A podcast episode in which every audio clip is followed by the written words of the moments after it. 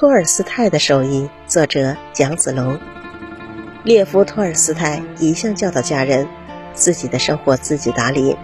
他每天早晨亲自拖着雪橇为楼里送水，他家的桌布、沙发套也是他的妻子亲手织的。托尔斯泰还曾经是一名出色的军官，他参加了塞瓦特托博尔保卫战，并获得了四级安娜勋章。他还亲手制作了一双漂亮结实的高筒牛皮靴，送给大女婿苏霍金。苏霍金不舍得穿，将皮靴摆上了书架。当时托尔斯泰文集已经出版了十二卷，他给这双皮靴贴上了标签“第十三卷”。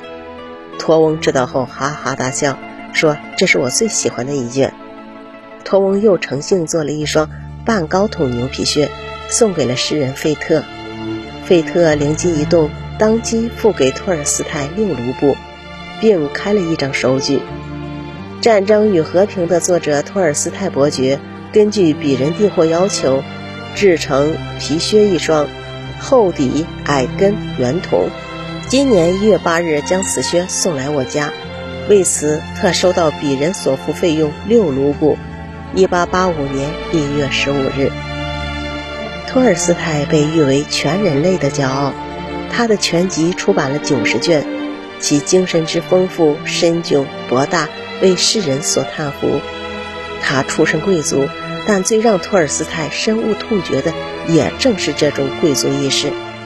有一次，托尔斯泰路过码头，被一位贵妇人当作搬运工叫过来扛箱子，得到了五格比的奖赏。这时，码头上有人认出了托尔斯泰。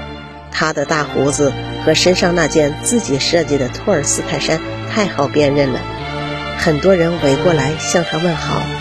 那位贵夫人见状无地自容，想要要回那令他蒙羞的五格比。托尔斯泰拒绝道：“这是我的劳动所得，我很看重这个钱，不在乎有多少。”托尔斯泰用自己的一生证实了，体力劳动是高贵而有益的。轻视体力劳动和手艺，只说明精神贫瘠、思想空虚。